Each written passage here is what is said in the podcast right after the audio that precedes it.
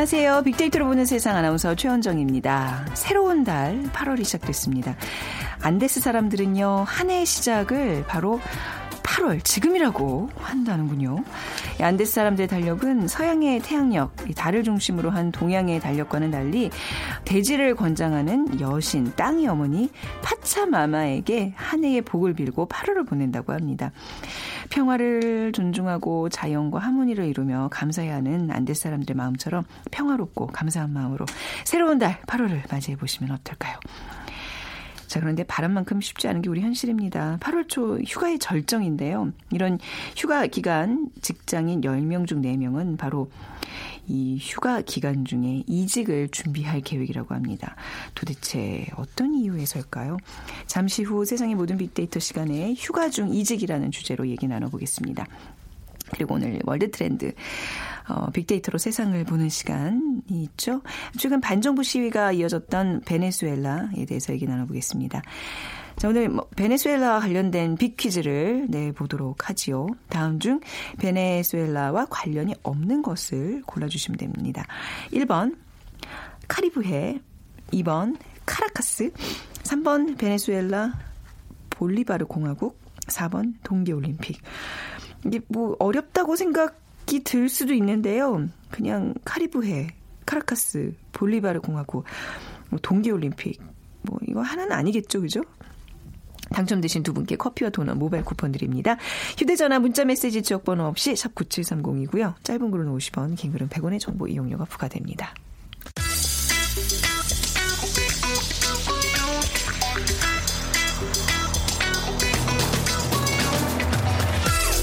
오늘 여러분이 궁금한 모든 이슈를 알아보는 세상의 모든 빅데이터. 연세대 박희준 교수가 분석해드립니다.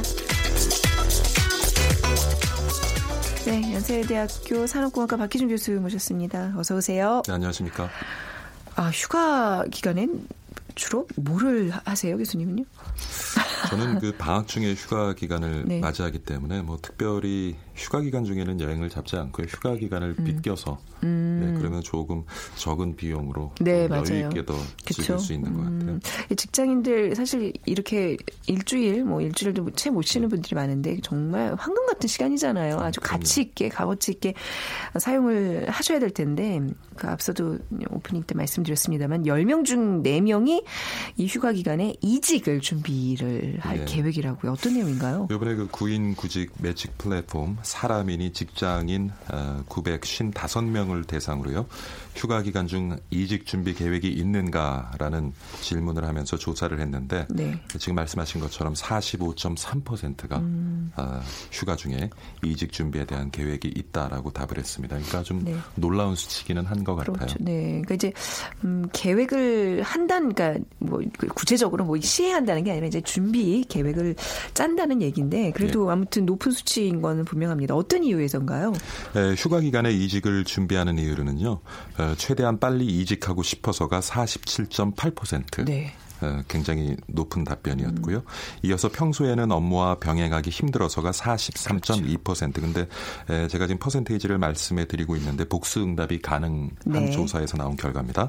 그다음에 회사 몰래 준비할 수 있어서가 36%. 몰래 준비할 수 있어. 이거 중요하죠. 회사에서 네. 어떻게 이직 준비를 하겠어요, 그죠? 네. 그렇죠. 그다음에 높은 순위의 답변은 주위 네. 눈치 안 보고 음. 준비하고 싶어서. 네. 그리고 마지막으로는 여유 있게 준비할 수 있어서가 30% 등의 음. 순위였습니다. 이직을 한다는 거는 어떤 준비들이 필요한 거예요? 어떤 노력들 하고 계시나요? 그러니까 이직을 위해서 휴가 때 준비하는 것으로는요. 먼저 이력서 작성하는 것이 58.4%로 강자 높았습니다. 그러니까 네. 이력서를 작성하는 데도 많은 시간이 걸리고 근데 휴가 기간이 아니라면은 그 일상적인 업무로 인해서 특별히 시간을 내서 이력서를 음. 작성하기 힘들다는 것이겠죠. 다음으로는 입사 지원서 제출이 55.4%, 네. 그다음 채용 정보 검색이 53.3%, 그다음에 이제 경력 기술서라든가 포트폴리오 같은 것들을 준비한다고 답변한 분들이 네. 27.3%였고요. 그리고 20.6%는 면접 전형의 응시였습니다. 음, 네. 그 아무래도 이제 직장을 구하기 위한 일들과 직장 업무를 병행하기가 힘든 점도 있겠지만 대부분 이직 계획이 회사에서 뭔가 이력서를 들고 있는데 그게 뭐니 하면 참 곤란하잖아요. 그렇죠. 네. 앞서 말씀드린 것처럼 휴가 기간 중에 이직을 준비하는 이유도 회사 몰래 준비할 수 있어서가 굉장히 높은 네. 순위의 답변이었는데요. 그러니까 현 직장의 휴가 중 이직 준비 계획을 밝힐 것인지에 대해서 90.5%가 몰래 할 아, 것을 선택해서 이거는 상식이죠. 예. 어떻게 그걸 밝혀요? 근데 알릴 것이라고 대답한 비율이 9.5%였고요. 아, 그, 예. 비교해 보면은 뭐 음. 어, 아주 압도적인 차이를 보내 네. 보이고 있는데 그러니까 10명 중에 9명은 그 이직 계획에 대해서 네. 직장에 밝히지 않기를 원했고요. 네. 그 이유로는 뭐 다 짐작할 수 있겠습니다만 이직이 결정된 후에 말할 생각이라서가 음. 68.9%로 아, 가장 높았고요. 그다음 조용히 준비하고 싶어서 네. 또 실패할 수도 있어서 네. 사실 뭐 이직하겠다고 떠벌린 상태에서 이직을 못하게 되면 남은 직장 생활이 또 순탄치 않을 수도 있겠죠. 자, 제 마음 떠나는데라고 찍히는 예. 거 잖아요. 네. 근데 또 이런 경우도 있더라고요. 이직을 반대하거나 하나 붙잡을 것 같아서. 오. 어. 예. 그리고 네. 팀원들에게 눈치가 보여서 그래서 대부분의 경우 자기에게 어떤 불이익이 올 것 같아서 네. 어, 회사에 알리지 않고 휴가 기간 중에 몰래 이직 준비를 할 계획이라고 밝혔습니다만은 그것이 알려지면 또 이직을 반대하거나 음. 회사가 붙잡을 것 같아서라는 응답도 한 10명 중에 3명 정도는 있었습니다. 그 이직 계획을 미리 알리겠다는 9.5%의 그이 분들 중에서는 붙잡아 주길 바래서 나의 존재를 좀 확인하고 싶어서 미리 알린다. 뭐 이런 마음도 있지 않을까 싶네요. 예, 예. 이직 계획이 없는 직장인들은 어떻게 또 휴가 계획들을 갖고 있는지도 볼까요? 예. 에, 직장에서 뭐 이직 준비 대신에 집에서 휴식을 하겠다라고 대답하신 분들이 거의 에, 50%에 가깝습니다. 47.7%. 네. 그래서 뭐 많은 분들이 이제 휴가 기간에 여행을 떠나고는 있습니다만은 에, 가장 에, 높은 응답은 집에서 휴식을 네. 취하겠다는 것이었고요. staycation이라고 하는 예, 예. 우리가 흔히 얘기하는 방콕. 네. 그렇죠.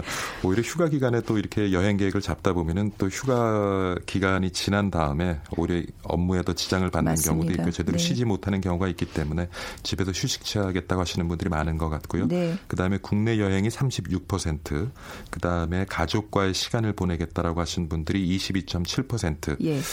그리고 해외 여행이 14.3%였고요. 그다음에 뭐 젊은 분들이 이 조사 대상에 많이 포함된 것 같은데 애인과의 데이트도 6.9%에 이르렀습니다. 아, 부럽네요. 네, 아 이거 데이트 사실 이제 왜 하루 종일 좀 같이 연인 사이라면 뭐 어디 놀러 가고 이런 것도 굉장히 보기 좋아 보일 것 같아요. 직장인들 이직 성공까지 뭐 기간들이 대체적으로 어떻게 나타나겠죠? 어, 예상 기간은 평균은 네. 5.1개월 정도로 집계가 됐고요. 네. 구체적으로는 3개월 정도 소요될 것이라고 예상한 분들이 30.7% 음. 그리고 6개월은 24.7% 그다음에 2개월, 1개월, 12개월 이상이라고 어. 어, 예측하신 분들도 한 4.2%에 이르렀고요. 그래서 네. 대부분 한 뭐 3개월에서 음. 6개월 정도 어떤 음. 의지를 가지고 있다면 이직이 가능하다고 생각하시는 것 같아요. 평균 5개월이라 예. 충분한 시간일까요? 그 내 다른 인생을 또 이제 모색을 하는 건데 5개월 동안 음. 아무튼 굉장히 신중해야 되는 건 분명하죠. 하잖아요. 네, 예. 어떻게 얻은 직장인데 그걸 떠난다는 건 말이죠. 근데 중요한 거는 음, 늦지 않게 예. 나의 적성에 맞는 일을 찾는 게 그렇죠. 그게 관건인 것 같아요. 인생에 있어서 내가 잘할 수 있는 일 그리고 네. 내가 할 수 있는 일 그렇죠? 네. 그것을 일치시키면서 삶을 살아간다는 것이 참 쉽지는 않은데. 음, 게다가 좋아하는 일까지 겹치면. 네, 맞습니다. 아. 그래서 대부분의 사람들이 내가 하고 싶은 일보다는 네. 내가 잘 할 수 있는 일을 선택하는 음. 경우가 참 많은데요. 그것이 일치한다면 굉장히 아무래도 네. 삶의 질이 그만큼 높아질 수가 있겠죠. 지금 그 직장인들, 저는 근데 지난번에 그 KBS 방영된 드라마 나에겐 꿈이 없었지만 입사한 이후에 퇴사라는 꿈이 생겼다라는 그, 참그 대사가 아, 직도 제 머릿속엔 참 기억에 남는데 참, 네. 그만큼 이 예, 직장 구하기 힘든 이런 상황에서 음. 직장을 구해서 많은 분들이 행복해하지만 그 행복은 굉장히 잠시인 것 같고요. 네. 그것이 자신의 적성에 맞지 않는 일이라는 것을 알았을 때는 더 많은 또 괴로움을 겪는 것 같은데 그래서 어떻게 보면은 앞으로는 우리 노동 시장이 아마 평생 직장이라는 것이 음. 예, 사라지지 않을까라는 네. 생각도 들고요. 어, 그러다 보면은 내가 적성에 맞는 일, 내가 잘할 수 있는 일을 찾아갈 수 있는 그런 환경이 되어져야 되는데 그렇게 보면 아무래도 이제 노동 시장의 유연성을 우리가 생각할 수가 있겠죠. 음. 최근에 이제 일자리 문제, 뭐 우리 새로운 정부의 어떤 핵심 국정 과제로 떠오르기도 했습니다만은 네. 그래서 소득을 늘려주고 그 다음에 정규직 일자리를 보다 만들어내는 것 이것도 음. 굉장히 중요한 일이겠습니다만은 에, 앞으로 이제 우리 사회가 고도화되면서 사회 구성원들이 자기 적성에 맞는 일을 음. 찾아갈 수 있도록 어떤 그런 기재를 만들어 주는 것도 굉장히 우리 사회 가 좀 예. 주목해야 될 일이 아닌가 하는 생각을 해봅니다. 예전에 뭐 지금도 있습니다만 그 헤드헌터 해서 이제 약간 예. 이제 그 중간에 경력 있는 분들 이렇게 다른 직장에 이어주고 그런 게 좀 더 활성화돼야 될 것 같다는 생각은 굉장히 많이 해요. 지금 제가 만약에 뭐 제를 그렇죠. 경험을 들어서 뭔가 다른 일 하고 싶다는데 예. 방법을 모르는 경우가 많거든요. 그래서 그냥 쭉 고용 시장을 보면 네. 말씀하신 것처럼 구직자들, 구인자들 서로의 음. 어떤 그 욕구를 이렇게 매칭시켜 줄 수 있는 네. 그러한 충분한 환경이 만들어지지 않은 것도 굉장히 음. 하나의 문제가 아닐까 싶고요. 그리고 또 하나는 뭐 4차 산업혁명 우리 사회에 좀 하도입니다만은 앞으로 4차 산업혁명이 진행되면 어떤 뭐 제품 시장뿐만 아니라 고용 시장에 있어서도 모든 것이 파편화되지 않을까라는 음. 생각을 해봐요. 그러니까 네. 기업의 입장에서도 기업이 원하는 모든 자질과 역량을 갖춘 사람은 아니더라도 음. 일부 그 사람이 가진 자질이나 역량이 우리 기업에 필요하다고 하면 채용을 해서 평생 함께 했습니다만은 네. 앞으로는 내가 필요한 필요한 역량, 기술, 지식을 가지고 있는 사람 그것이 필요로 할 때 고용을 하고 그 필요가 다하면 그 계약은 해지되는 그러니까 음. 쉽게 말씀드리면 앞으로는 우리 고용 시장 전반적으로 어 프리랜서 네네. 네. 그러니까 평생 직장을 갖는다기보다는 어떤 프리랜서로서의 삶을 살아가게 되지 않을까 음. 그리고 앞으로 그 평균 수명이 늘어나게 되면은 단지 하나의 직업을 가지고 네. 평생을 살아가기는 힘들 것이다 그래서 한두 개의 어떤 직업을 가지고 네. 프리랜서로서 아마 삶을 살아가게 되는 그런 방향으로 우리 고용 어. 시장이 뭐 10년 후 20년 뒤에는 바뀌어가지 않을까라는 예측을 음, 해봅니다. 평생 직장 뭐 이런 게 굉장히 안정성은 보장이 되지만 사실 지금 말씀하신 프리랜서 이런 거는 훨씬 더 유연하게 그렇죠. 나이 들어서도 다른데 적용할 수 있는. 근데 네. 그것이 이제 내가 하고자 하는 일, 내 네. 적성에 맞는 일을 쉽게 찾을 수 있을 때 그렇죠. 이제 얘기할 수 있는 것이고 잘못 경우게 음. 되면은 음. 어떤 뭐 해고라든가 여러 아, 가지 아, 고용 시장에 네. 또 부작용은 높을 수 있으니까 이게 균형적으로 접근이 네. 돼야 될 것 같아요. 아, 예. 아무튼 오늘은 이제 휴가 기간에 또 이직을 준비하는 직장인들의 얘기 좀 가져봤는데요. 만약에 지금 방송을 듣는 분 중에 해당되는 분들이 있으면 차근차근 신중히 결정하셔서 또 좋은 직장 구하시길 바라겠습니다. 자, 연세대학교 산업공학과 박기준 교수였습니다. 감사합니다. 네, 안녕히 계십시오.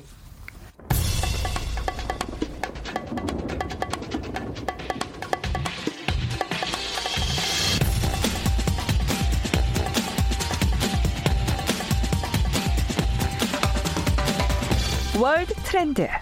빅데이터로 세계를 본다.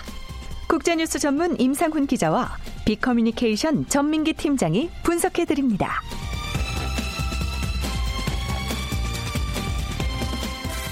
네, 임상훈 기자, 전민기 팀장 두 분과 함께하겠습니다. 어서 오세요. 안녕하세요. 빅 퀴즈 전민기 팀장께 부탁드릴까요? 네, 다음 중 베네수엘라와 관련이 없는 것을 골라주시면 됩니다. 1번 카리브해, 2번 카라카스, 3번 베네수엘라 볼리바르 공화국, 4번 동계올림픽. 네. 하계올림픽은 관련이 있죠? 그럼요. 자, 정답 아시는 분들 빅데이터로 보는 세상으로 문자 보내주시면 됩니다. 휴대전화 문자메시지 지역번호 없이 샵 9730입니다.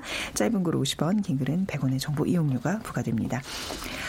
자, 베네수엘라에 뭐 지금 뭐 반정부 시위가 계속 있었고 막 수많은 사망자가 발생했다라는 보도 접하신 분들 많으실 겁니다. 도대체 무슨 일이 일어나고 있는 거지? 궁금해하실 분들을 위해서 오늘 베네수엘라의 지금 상황을 좀 임 기자님이 정리해 주시겠습니까? 네, 지금 이게 잠깐 일이 아니라 수년째 계속되고 있죠. 네. 어, 말하자면 정치적인 갈등이라고 할 수가 있는데 희생자도 지금 많이 발생했습니다. 이제 그렇게 되면서 이 국가적인 위기가 너무 오래 지속이 되니까 작년 이미 작년에 그 국가 비상 사태를 어, 정부에서 이제 내렸고요. 아, 그러면서 이제 이 사태를 수습하고자 그러니까 헌법도 새로 고치고 어, 이게 이제 지난 헌법 차베스 대통령 때 만들어진 건데 그걸 고치고 또 국가 기관을 해산할 수 있는 권한까지도 가질 수 있는 그래서 이제 소위 우리가 아, 재헌 의회라고 부르는 아, 그런 의회를 꾸리기로 이제 한 것이죠. 그러면서 네. 이제 국민 투표를 하겠다. 그래서 했는데 야권을 중심으로 해가지고는 이게 결국은 현 정권이 장기 집권을 획책하려는 기도 아니겠느냐 하면서 굉장히 강하게 반발을 하고 있고요. 네. 아, 여전히 이어지고 있죠. 그리고 이제 사실 이 재헌 의회에서 이제 무엇을 하겠다는 건지 정확하게 아직 알려지지도 않았거든요. 음. 그래서 지금까지도 어 110명이 넘는 숫자가 사망을 했고요. 저 지금 계속해서 지금까지 네. 선거 결과가 나왔습니다마는 어, 소요가 뭐 잦아들긴커녕 더 심각해지는 상황이 되면서 미국을 비롯해서 어, 전 세계가 굉장히 우려스러운 눈으로 음. 어, 어떻게 보면 개입을 해야 되는 거 아닌가 하는 상황까지 아, 좀 계속되고 있는 거죠. 네, 이제 뭐 국제기구에서 이제 뭐 조정을 하고 개입하는 그런 네. 상황까지 이룰 수 있다는 얘기이신데 베네수엘라에 대한 SNS 반응부터 좀 볼까요? 네, 지난 한 달 동안 2만 5천여 건 정도 언급이 됐는데 연관을 보면은 망하다, 그리스, 네, 미국, 네. 시위, 여행 제한, 마 두로 대통령 카라카스. 네. 예전에 검색어는 좀 차이가 있습니다. 미녀, 여행, 경제, 시차, 환율, 공공의료. 어, 하늘과 땅 차이. 어, 아니 네. 저도 여기 베네수엘라 하면 좀 이렇게 뭔가 열정에 굉장히 이국적이면서 뭐 유토피아 같은 음. 그죠? 뭐 되게 자원도 많고. 네, 낙천적인 그런 국가라고 생각했어요. 지금 뭐 미녀, 무슨 여행 뭐 이런 게 더 어울리는 나라인데 망하다라는 연관 검색어가 망하다가 1위가 나왔어요. 아 그렇군요. 어, 이게 사실 뭐 수년 전부터 계속된 거라 그러는데 네. 이렇게 장시간 혼란이 이어지는 이유는 뭐예요? 그러니까 이 전임자가 차베스 대통령이죠. 네. 어, 남미권에서는 차베시즘 이라는 말까지 있을 정도로 음. 강한 정말 그 카리스마가 대단했었던 대통령이었는데 아, 갑자기 사망을 했죠. 어, 네. 갑자기 사망을 하면서 이제 후계자가 현 마두로 대통령이 됐는데 그 정권이 이양되는 그 과정에서 이게 좀 원활하지 못했습니다. 네. 신뢰도 차원에서도 그랬고 그 어떤 절차적인 문제에서도 그렇고 어, 국민들에게 어떤 설득력을 보여주질 못한 거죠. 그러니까는 후계자라고는 하지만은 차베스 대통령에 대한 생각, 그 다음에 지금 현 마두로 대통령에 대한 생각이 국민들이 굉장히 많이 다르고요. 음, 네. 어, 그러면서 이 대통령 선거 부정 의혹까지 증폭이 되고 뭐 경제적으로는 원유값 하락세가 이제 어, 국제적으로는 있었었죠. 그래서 네. 경제적으로 이제 침체가 되면서 야권 그다음에 국민들의 퇴진 압박이 점점 거세졌었고요. 여기에 이제 마두로 대통령은 계속해서 이제 버티고 있었죠. 그러면서 야권 그리고 국민들과 정면 충돌 양상을 벌어지면서 지금 3년째 계속 이어지고 있는 것이 현 사태입니다. 뭐 경제, 정치 그야말로 총체적 난국에 네, 빠져 정말 있다고. 어디서부터 수습이 돼야 될지 모를 아. 총체적인 난관입니다. 예, 사실 베네수엘라 하면 그 차베스 대통령 아까 네. 이제 그 카리스마, 예, 강한 카리스마의 그 지도자를 얘기하셨는데 약간 거기에 지금 많은 국민들이 어떻게 보면 못 빠져나오는 그 굉장히 그 추억하고 맞아요. 있는 네. 그런 상태인 것 같아요. 그 어떻게 보면 형태는 비슷합니다. 네. 차베스 대통령도 사실은 정권을 잡은 이후에 네. 이렇게 의회를 구성해가지고 헌법을 개정을 했거든요. 본인이 음. 장기 집권하기 위해서 네, 네. 대통령의 임기를 없앴거든요. 네. 그거 사실 어떻게 보면은 독재를 독재죠. 하겠다라는 거였지만 그래도 지지를 받았던 것은 어. 국민 복지를 워낙 아. 그래서 빈곤율이 50% 20%였는데 아, 차베스가 잡은 이후에 네. 20%대로 뚝 떨어지고. 아, 저는 저도 그래서 차베스 하면 약간 그 독재 정권, 예. 독재자 이미지가 있는데 왜 이렇게 국민들이 추앙할까 생각했더니 아 그런 이유. 그리고 문맹률까지 무료 교육 음. 실시하면서 다 네. 없애면서 국민들 입장에서는 사실 우리를 잘 살게 해주는 대통령이니 네. 뭐이 사람이 오래 집권하면 우리가 더 잘 살겠구나라는 어떤 희망을 심어줬었기 때문이거든요. 네. 그래서 차이가 많이 있습니다. 음. 다만 이제 원유 원유 가격이 뚝 떨어지면서 지금 시기적으로 좀 좋지 않았는데 음. 이제 상황이 역전된 거고요. 말씀해주신 대로 차베스 대통령은 좀 카리스마가 있었고 네. 국민들을 이렇게 끌어안는 그런 음. 포용력이 있었다면 지금 마두로 대통령 그게 좀 부족하기 때문에 이렇게 차이가 나는 건데 네. 진짜 중남미에서 이 차베스 대통령의 존재감은 정말 어마어마했고요. 네. 그러다 보니까 이제 중남미 좌파 정부들이 많이 이제 생겨날 때쯤 음. 차베스의 네. 노선을 벤치마킹하는 사례도 상당히 많았고요. 네. 그래서 주요 자원의 어떤 국유화 정책을 함으로 인해서 이거를 복지로 어, 쏟아붓는 어. 이런 형태의 이제 국가들이 많이 그 당시 생겨났던 음, 거죠. 워낙 또 이제 자원이 풍부한 나라들이다 보니까 네. 이런 게 가능했었을 텐데 그 지금 마두로 대통령 니콜라스 마두로 마두로 대통령이죠. 네. 차베스의 후계자라고 이제 앞서 말씀드렸는데 뭔가 좀 어떤 문제들이 많이 좀 벌어지고 있잖아요. 어떤 과정이 있었던 거예요? 차베스 대통령이 네. 그 몸이 안 좋았어요. 그래서 예. 수술을 받으러 가기 전에 2012년 12월 10일에 네. 이제 본인이 약간 쿠바로 이 어, 고치러 가면서 네. 약간 직감을 했나 봐요. 어. 뭔가 아 이게 내가 몸이 많이 안 좋구나. 그래서 후계자를 지목을 하고 갑니다. 아 본인이 본인 네. 입으로 네. 그러니까 뭐 이걸 물려주겠다는 아니고요. 네, 네. 국민들이 대통령을 음. 선출해야 되기 때문에 예 괜찮으니 예좀 네. 참고해 주세요. 만약 음. 무슨 일이 벌어진다면 네. 니콜라스 마두로를 대통령으로 선출해 주길 바란다. 어, 이거 선거법 위반인데.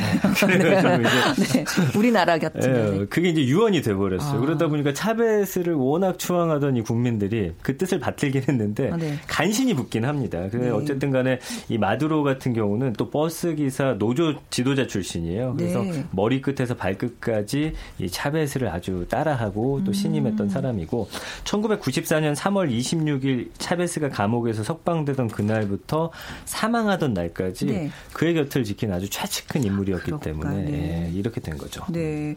그러면 그 최측근이고 옆에서 계속 어떤 정치 행보를 봐왔을 텐데 잘만 따라하면 되는 거 아닌가요? 일단 뭐였냐면 이거 완벽하게 이제 차베스는 그래도 독재였지만 음. 어, 예전에 어떤 사회주의 형태로 가진 않았는데 네. 이 마두로가 시작부터 실수를 한 게 뭐냐면은 차베스의 그 시신을 어, 방부 처리해서 영구 보존하겠다라고 한 거예요. 이게 어떤 사회주의 국가에서 많이 나타나는 네. 독재 국가에서 나타나는 모습이잖아요. 네. 그래서 차베스를 이용해서 음. 어, 본인의 독재를 좀 유지하기 위한 수단으로서 음. 하려고 했는데 이미 시신이 부패했기 때문에 이걸 또 철회합니다. 네. 그러면서 또 국민의 신뢰가 한번 꺾이고 뭐 그 이후에 대선이 실시가 됐는데 1.6% 포인트 차로 어떻게 보면 간신히 이겼거든요. 어. 근데 이제 취임하고 나서 이런 행보 그다음에 어떤 전임자의 유산도 탕진하고 경제도 어려워지면서 국민들이 네. 살기가 어려워지다 보니까 네. 이제 마두로에게 반기를 들면서 2015년 의회 선거에서 야권이 의석의 67%를 차지하게 되거든요. 그러니까 네. 마두로의 손을 들어주지 않게 되는 겁니다. 음. 그러면서 이제 차베스를 엄청 지지했던 서민들, 빈민들이 등을 돌리게 되는 그런 형국까지 오면서 지금 안에 내부의 어떤 문제점, 그 다음에 네. 경제적인 문제 여러 가지들이 이제 겹치면서 음. 지금의 이 사태가 벌어지고 있습니다. 약간 그렇게도 볼 수 있을까요? 차베스는 그래도 이제 풍부한 자원으로 이렇게 이제 어떤 나라의 그 덕을. 예, 예. 이뤄냈는데 마두로는 조금 운이 안 따라준 지도자라고 그렇게도 볼 수 있고요. 그렇죠. 본인의 어떤 능력도 좀 부족하고. 하고요. 어. 자베스에 비해서. 그러니까 국제 유가 가 이제 유가가 이제 하락 해서 뭐 나라가 어려질 수 있을 네. 텐데 석유가 모자라 수입을 하기도 했다는 건 뭐 어떤 얘기인가요? 그러니까 네. 어, 베네수엘라 하면은 사실 대표적인 산유 국가. 네. 석유 석유가 뭐 넘쳐나죠. 근데 왜? 그러니까는 석유를 뭐 우리가 쉽게 생각 순진하게 생각하면 네. 막 뽑아내서 그걸로 돈 벌어서 뭐 복지에 쓴다. 좋죠. 네. 그리고 복지에 쓰는 것 그리고 문맹률을 낮추고 어 빈곤을 엄청나게 이제 줄였던 것 그거 뭐 비난할 수는 없죠. 네. 근데 그 자, 조언하는 과정에서 그러니까 석유 회사를 이제 전적으로 국유화 시킨 시켰거든요. 차베스 네. 대통령이. 근데 그런 과정에서 그러니까는 그 외국 자본들이 많이 빠져나가고 음. 그다음에 그러니까 이게 그 국유 그러니까 국가가 관여하는 회사를 하더라도 어떤 경쟁력을 갖추는 어떤 방법을 해놓고 하면 좋은데 네. 거기서 실패를 했습니다. 그러니까 음. 과거에 2000 어, 2003년 4년 그 사이에 이제 국유화를 하면서 이 오히려 경쟁력이 굉장히 뒤떨어지는 그런 회사로 만들어 놔 아, 버렸고 아, 네. 그러니까 국유 석유 회사를 근데 그게 이제 실패를 하면서 어, 자본들이 결국 외국 자본들이 많이 떠나고 그러니까는 결국 어떻게 되냐면 석유가 있다고 땅 속에 있다고 되는 게 아니잖아요. 음. 이걸 이제 생산을 해야 되는데 어, 석유 생산가가 배럴당 그 사우, 예를 들어서 사우디아라비아에 비해서 두 배 이상으로 높은 거예요. 네. 그러니까는 생산을 우리가 베네수엘라 입장에서도 베네수엘라 땅 속에 있는 석유를 생산하는 것보다 사우디아라비아에서 예를 들어 수입하는 게 더 싸지 않겠습니까? 네. 그러니까는 자기 딸에 있는 석유는 놔두고 외국에 수입하는 이상한 현상이 돼버린 거죠. 네. 그러다 보니까는 석유가 있음에도 불구하고 석유가 부족한 음. 이런 현상이 돼버리는 겁니다. 음. 그러니까 굉장히 어떻게 보면 역설적이고 한마디로 말해서 그 경제에 대한 너무 쉽게 낙관적인 생각을 하는 이런 거에서 차베스의 어떤 그 실, 실수가 있었다면 있었던 거죠. 그렇군요. 그리고 인플레이션도 굉장히 심해서 커피 한 잔이 26만 원을 한다고요? 이건 뭐 통화 가치가 거의 아. 이제 완전히 돈으로 이제 쓰기도 어, 어, 힘든 상황인 것 같아요. 예. 그래서 지금 거의 초인플레이션을 겪고 있습니다. 그래서 네. 지폐 한 장이 휴지 조각만도 못한 그런 가치를 갖게 됐고 네네. 연간 무려 700% 넘는 인플레이션 속에서 네. 화폐 가치는 계속 떨어지고 있고요. 국제통화기금이 2017년 베네수엘라 물가 상승률을 720%, 2018년에는 2000%가 음. 뭐 이거 어떻게 감도 잘 안 올 정도로 어, 네. 어마어마하게 상승할 것이다 이렇게 예상하고 있어서 앞으로가 더 어려울 것 같습니다. 아니 이게 인플레이션이라는 거는 이제 국가에서 뭐 통화 정책이나 이런 걸 통해서 조절을 해야 되는데 왜 이런 초인플레이션 현상까지 나타나게 된 거예요? 그러니까 초인플레이션 같은 네. 경우는 이 어마어마하게 위험한 경제 상황이에요. 그래서 네. 예를 들면 뭐 전쟁이라든지 경제 불안 이런 거 어가 있을 경우에나 이렇게 되는 건데 네. 그 정부가 대처를 잘 못했어요. 네. 사실은 어 산유국 중에서 망한 나라는 없거든요. 근데 네. 이 베네수엘라라는 나라 자체는 어, 원유 외에는 아무것도 없습니다. 생필품 같은 건 모조리 수입을 해서 네. 써야 하는 나라예요. 자체 생산이 안 되기 때문에. 그러니까 석유 가격이 이렇게 되다 보니까 이 생필품을 예를 들어서 예전엔 100원에 샀었는데 네. 수입을 하려면 이제는 만 원 정도의 가치를 음. 줘야만 들여올 수 있게 되다 보니까 이런 것들이 이제 국내 경제에 영향을 미칠 수밖에 없게 된 거죠. 네. 원유 가격은 더 떨어지고. 너무 원유 의존도가 컸던 나라였군요. 아, 너무 컸어요. 그리고 네. 사실 갖고 있더라도 조절하거든요. 그쵸? 다른 국가 국가들은 네. 그 가격도 유지하려고 음. 하고 어, 있더라도 더 싼 국가가 있으면 네. 사서 쓰고 하는데 그렇죠. 네. 그렇지 못했기 때문에 이제 와서 뭐 이렇게 어, 벌어진 상황이고요. 초, 초인플레이션 같은 경우는 연간 50% 이상 물가가 상승하는 건데 음. 이제는 뭐 생필품 사기 위해서는 지폐 수천 장을 짊어지고서 어, 국민들이 다니고 있고 그것마저 지금 구하지 못해가지고 어, 아주 아주 어려운 상황이라고. 여러 가지 이해가 안 가네요. 그러니까 이제 뭐 석유 수출국이고 오펙에서 같이 이런 거를 다 조절하고 가격을 다 조정하고 뭐 이런 걸로 알고 있는데 이런 정책을 전혀 못 따라가고 그야말로 계속 헛발질을 해서 지금 초래된 네네네. 경제 상황을 지금 보고 계시는데 이제 국제사회가 중재나 개입을 얘기를 하고 있어요. 어떻게 좀 해결이 될까요? 이게 중재 개입으로 되는 일인가요? 쉽지는 않은 예. 것이 어, 남미 국가의 어떤 그 문화적인 특수성이 있잖아요. 그러니까는 브라질을 제외하고 전 음. 국가가 똑같은 언어를 쓰고 있고 네. 아까 이제 볼리바르 공화국이란 볼리 옛날에 그 볼리바르 장군에 의한 어떤 그 이상적인 꿈이 있었거든요. 남미 국가들 사이에서 음. 그런 것들을 공유하고 있는 상태에서 그 과거에 그 6, 70년대 이럴 때 그 미국이 뒷마당이다. 미국의 뒷마당이다. 이런 얘기가 나올 정도로 네. 거의 뭐 미국의 어떤 조종하에 있었던 이런 그런 배경. 그래서 그 남미 사람들 입장에서 그 미국에 대한 그 반미 정 그 어떤 뭐랄까 정서가 굉장히 커요. 아직도. 어. 그렇기 때문에 그 쉽게 뭐라고 할까요? 미국을 미국 물론이고 국제사회가 이렇게 접근해 들어가려고 할 때 거기에 대한 어떤 그 국민적인 정서적인 반발 음. 이런 것들이 쉽지가 않거든요. 네네. 어, 그렇기 때문에 쉽게 그 국제사회가 접근하기 어려운 그런 면이 있고 아까 우리가 석유 이야기했습니다만 차베스 대통령 당시에 그 주변 국가들에 대한 그 지원이 석유를 통한 지원이 굉장히 컸거든요. 네. 그러니까는 여전히 그 남미에 있는 그 현재 그 남아 있는 좌파 정권들 같은 경우에